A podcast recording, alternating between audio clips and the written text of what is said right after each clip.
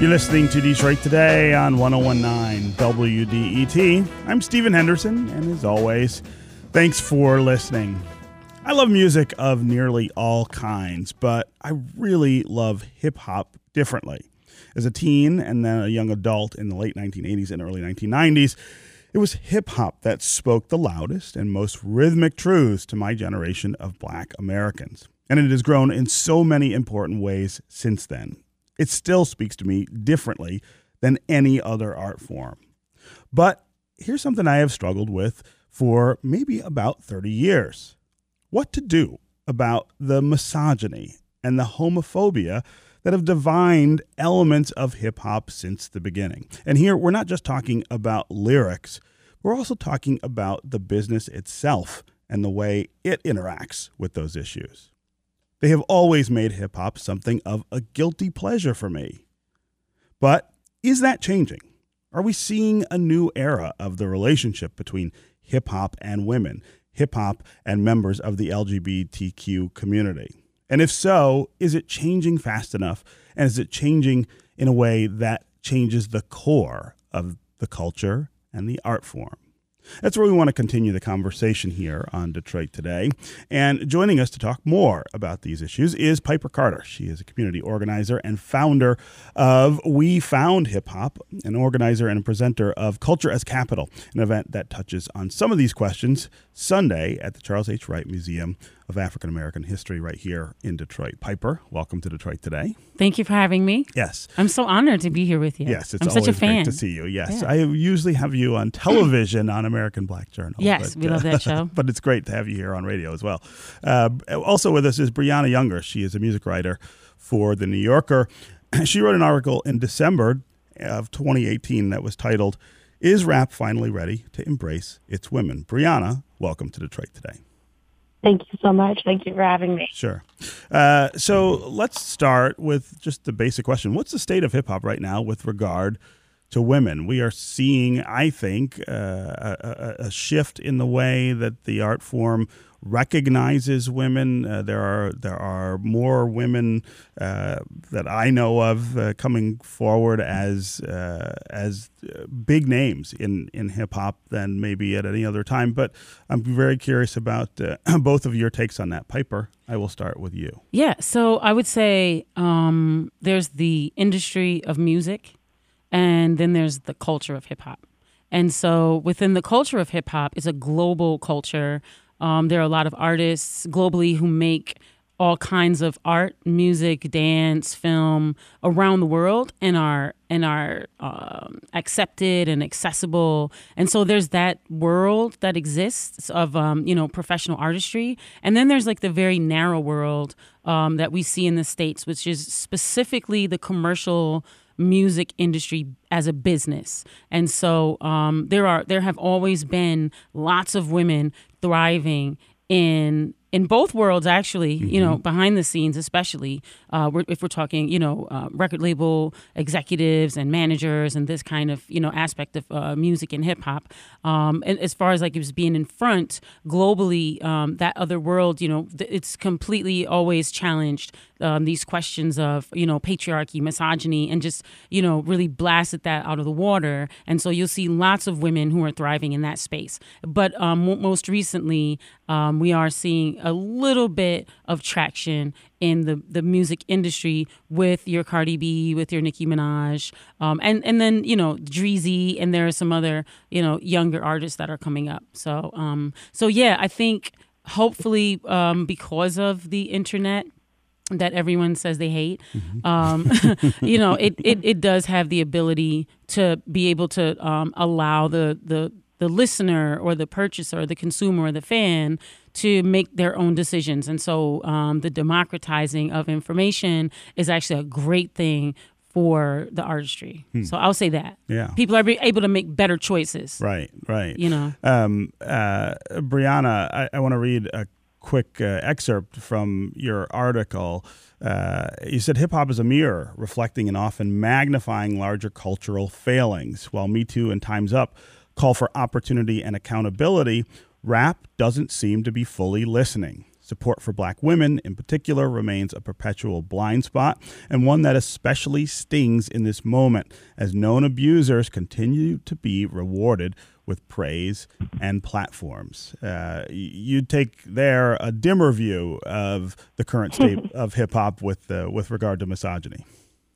I mean, I just think that there's always been an abundance of women rapping for sure, but in this moment, as you know, these things have come to light, we're not seeing the response that, like, well, maybe we should look to these women and really give them a platform and really give them money and give them support, instead of men who, you know, abuse women in whatever fashion, and they still get, you know, headline spots, they still get, you know, cultural capital, they still get streams, chart placement, features.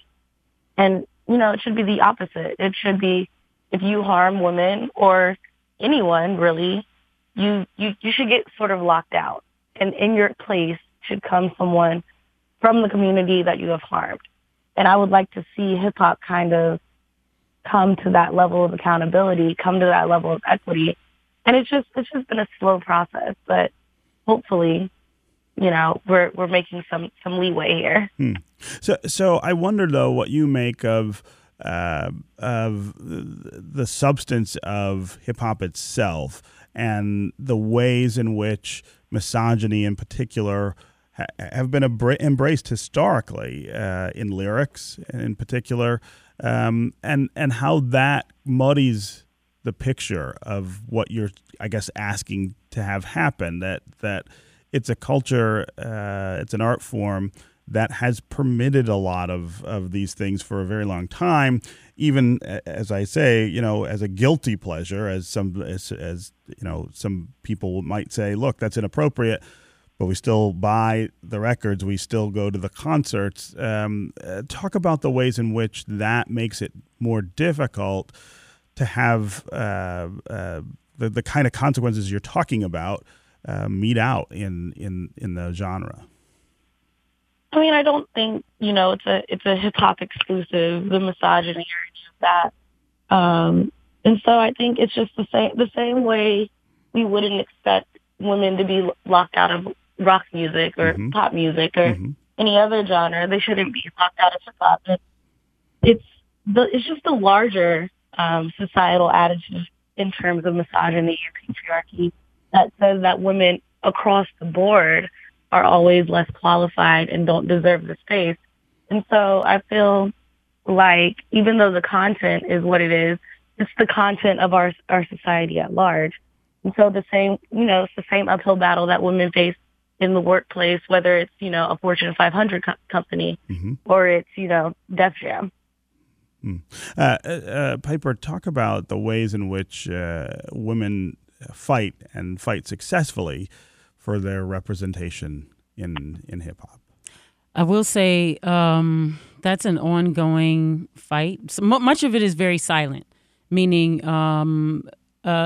you're punished for even mentioning that certain issues exist, right? Like if you're Black, you're punished if you mention that you're suffering from racism at your job. You'll be seen as, you know, you're making this whole thing up, you know, you're a troublemaker, you don't know what you're talking about. And then they'll, you know, try to look at your work performance and then make, you know, sabotage you to get you out so that they don't have to deal with, you know, having those conversations or rooting out the people who are doing these actions or, you know, giving you any sort of restitution or just acknowledging or giving you an apology. And so on the corporate level, just like we see with the, you know, with the Me Too movement, you know, many of the women are like, you know what, I'm going to just forsake this path that I've been on for my career for the sake of speaking out about these things that actually need to change within the industry itself. So we need to change the system. We need to call these things out. And so, many of the strides are at the expense of all of the work that, you know, women have been doing to so-called climb.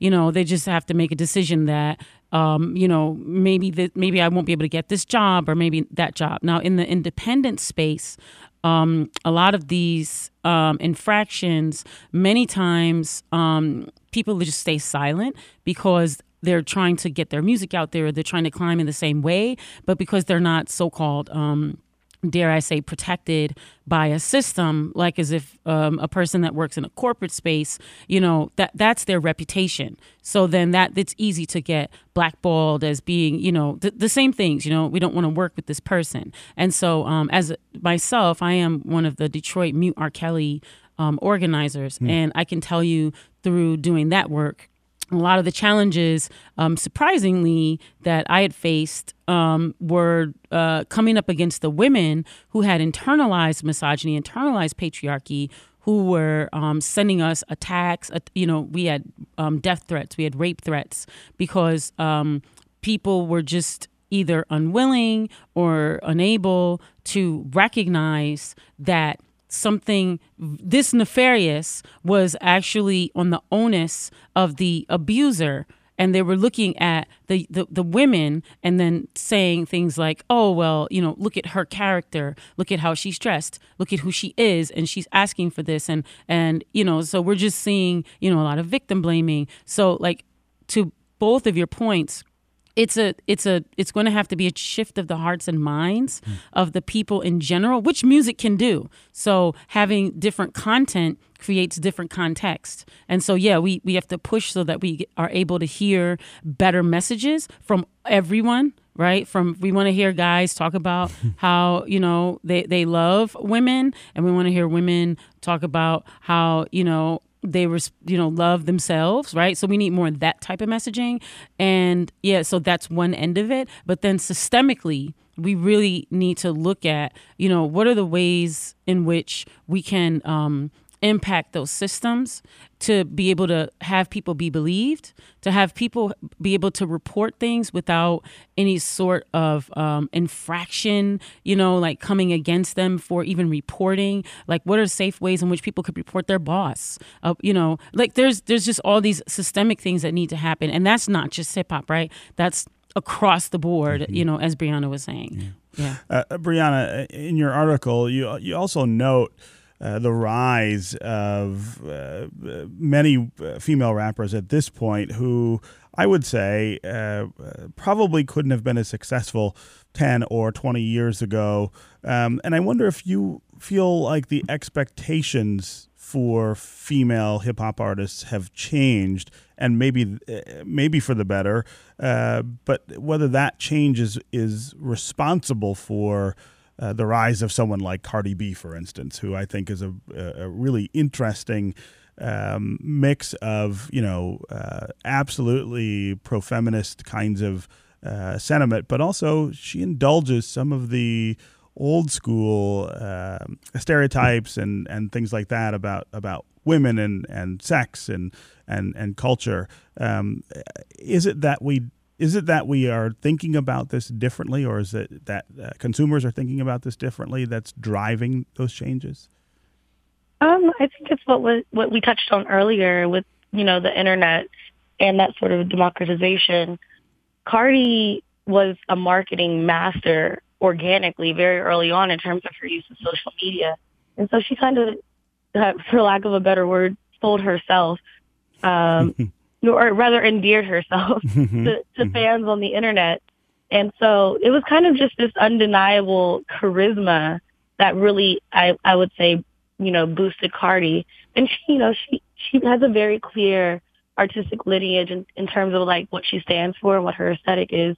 You know, we will say start at Little Kim, then we move to Nicki Minaj, and then we move to Cardi. What will be interesting though, in terms of, you know, seeing a shift in the standards is someone like Rico Nasty, who's more like punk, or someone like a No Name can reach that level of superstardom, because then we're talking about, you know, a different aesthetic, a different way of being for representing the women of hip hop. So I think Cardi isn't so much, you know, an exception as she was just, you know, the right person at the right time who really used social media to become a superstar. This is Detroit Today on 101.9 WDET. I'm Stephen Henderson, and as always, I'm glad you've joined us. My guests are Piper Carter, a community organizer and founder of We Found Hip Hop. And also with us is Brianna Younger. She's a music writer for The New Yorker. She wrote an article in December of 2018 titled, "Is Rap Finally Ready to Embrace It's Women?" We're talking about the role of misogyny and other kinds of discrimination in hip-hop. Give us a call and tell us, are you a fan of hip-hop? Why or why not? Does the misogyny and or homophobia in the lyrics, in the culture, in the business, does it bother you or factor into your personal fandom? When it comes to representation in hip-hop, are we in a better place today than we were 20 or 30 years ago? And who are some of your favorite women or LGBTQ hip-hop artists and why? As always, the number on the phones is 313-577-1019. That's 313-577-1019. You can also go to the WDET Facebook page, put comments there, or you can go to Twitter and hashtag Detroit Today, and we'll work you into the conversation. Let's go to Matthew in Detroit. Matthew, welcome to Detroit Today.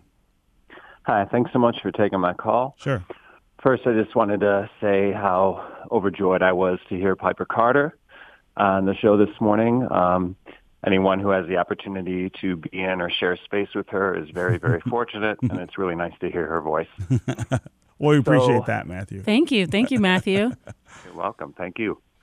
So my background is hardcore punk, and we're actually having a lot of the same or similar conversations around issues of gender, LGBTQ issues, or people, also race issues.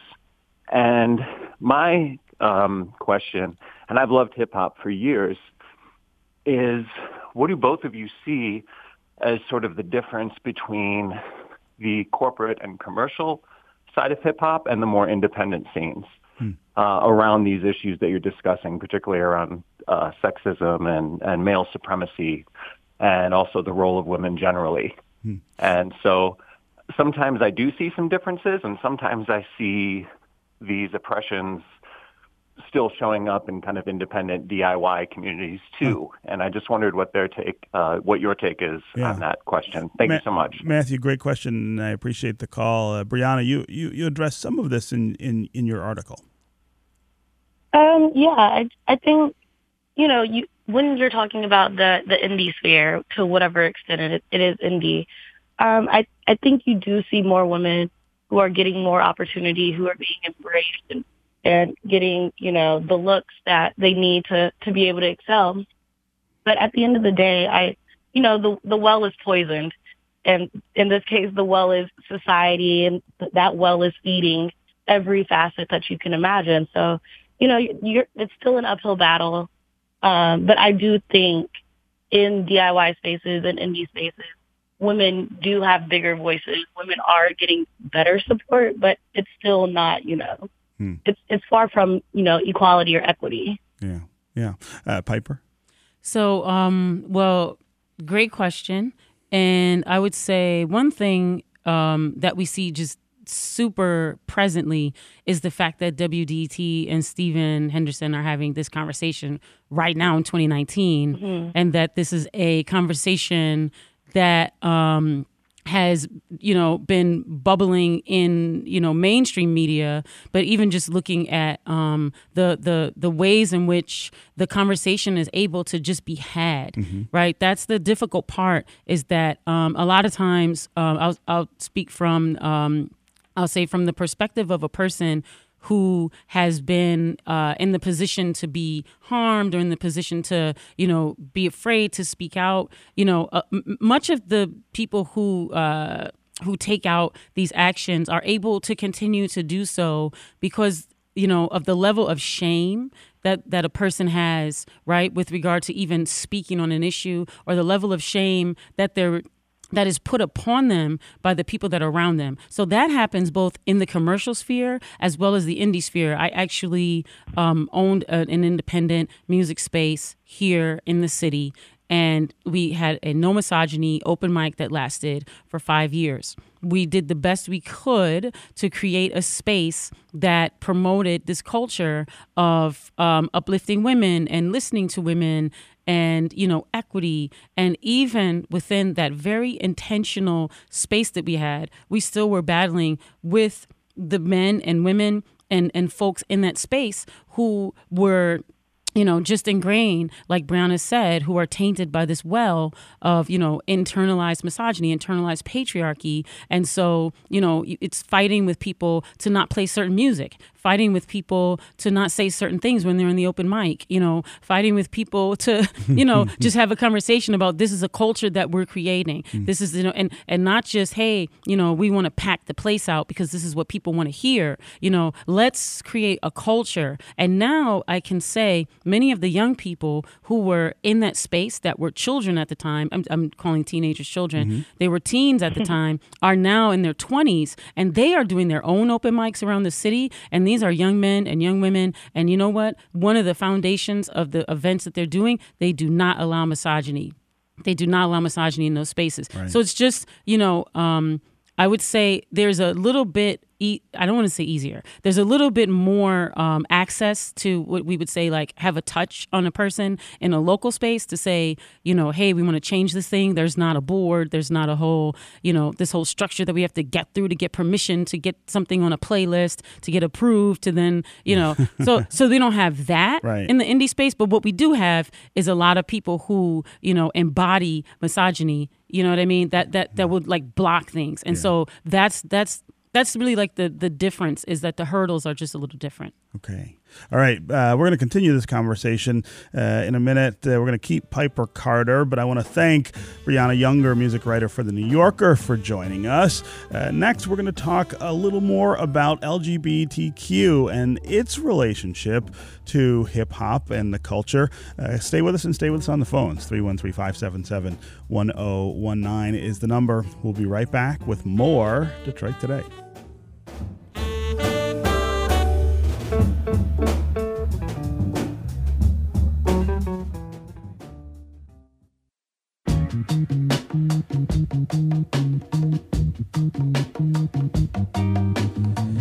This is Detroit Today on 101.9 WDET. I'm Stephen Henderson, and as always, thanks for joining. We are talking about hip-hop and the way the art form relates to women, the way the art form relates to the LGBTQ community. Piper Carter is with us. She's a community organizer and founder of We Found Hip Hop. Now also joining us is Elsie Swan, whose artist name is Boog Brown. She's a Detroit-based independent rapper. Elsie, welcome to Detroit Today. Hello. Yeah. So I want to give you a chance to talk about the state of hip hop with regard to members of the LGBTQ community. This is also a strained relationship historically. There are all kinds of things that have happened in lyrics and, of course, on the business side that add to that strain. Where are we now? I think we're, if we're honest, which we must be, you know, we have to recognize that there's so much trauma with us. You know, hip-hop started in such a way that it was for social commentary for oppressed people. And so oppressed people have trauma, and they hold it, and they lash out at each other. And most oftentimes it's the women and the people that identify as women that catch the brunt of that. And since we're being honest, you know, we're shedding a lot of that trauma. I mean, everyone wants it to be like a all together now, one-time thing, but it's a process like most things are. So I think we're actually being honest about the process and walking in that way. I know I choose to, and that's all I can really focus on in my day, you know what I mean? I can't, you know, police people's thoughts and actions and all that stuff. I mean, that, you know, I understand the necessity to have structure, but I also understand the necessity to be honest and truthful and kind in my heart and make my actions work, you know what I mean? Like, be an ally, be an advocate, like, be smart, be clear, be present, you know? And you're one of the performers this Sunday at the Culture as Capital event that's happening at the Charles H. Wright Museum. Talk about how events like that move us in the right direction. It's so necessary because you know, everything kind of starts with a woman. No, I don't mean kind of. I mean everything starts with a woman. You know what I mean? So life does. Yeah, right. It's like, you know, let's think about gestation here. You know, we're talking about every person that you look at came from a woman. Everything you look at. So the ideas that came from said child, all of that comes from a woman. So why are we not celebrating? Of course we need to celebrate that. We need to value this. And in hip-hop, a lot of times women have been devalued or reduced to a certain value or characteristic. And it's annoying, but it's like now I feel people are standing and saying what it is. You know, you have to put a name to it. You have to call it by its name in order to attack it and or not even attack it, but to correct it, yeah, you know? Yeah. Piper, unfortunately, we only have about 30 seconds left, but I want to give you a chance to talk more about this event on Sunday at the Wright Museum, Culture as Capital. Okay, so everyone has to come. So we'll just say from 1 to 2, we have a great DJ, part of All Women DJ Collective, Seraphine Collective. Her name is DJ Hainso. 2 o'clock, I'm showing about 20 minutes of a documentary film that I'm working on that I... is about us and our work, Detroit Women in Hip Hop. 2:30, we have Doctors Kelly Hay and Rebecca Ferrugia from Oakland University that will be speaking on the work that they've been doing, researching us and our work since 2012. That's going to be in a book that's going to be peer-reviewed by Jeff Chang that's coming out later this year. And I'll have a conversation with them about what it's like to be white women coming into community and researching, you know, black women, how to do that authentically and not be a colonizer.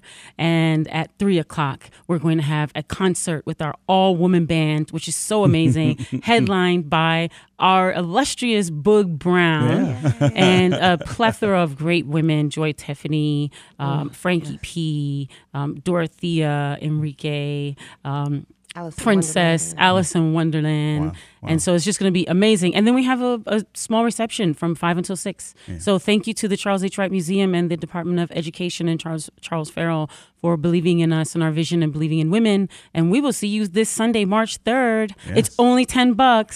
Only $10. That's a good deal. Yes, that's a great deal. That's almost free. That's right. That's right. Okay, Piper Carter, community organizer and founder of We Found Hip Hop, and Elsie Swan, also known as Boog Brown, Detroit-based independent rapper. Thanks both of you for being here. Thank you. And Boog Brown, we'll have to have you back to talk more about your art. Absolutely, let's do it. Yeah. All right, that's going to do it for me this week. I will be back on Monday. I hope you will too. This is 101.9 WDET, Detroit's public radio station, the community service of Wayne State University. We'll talk with you on Monday.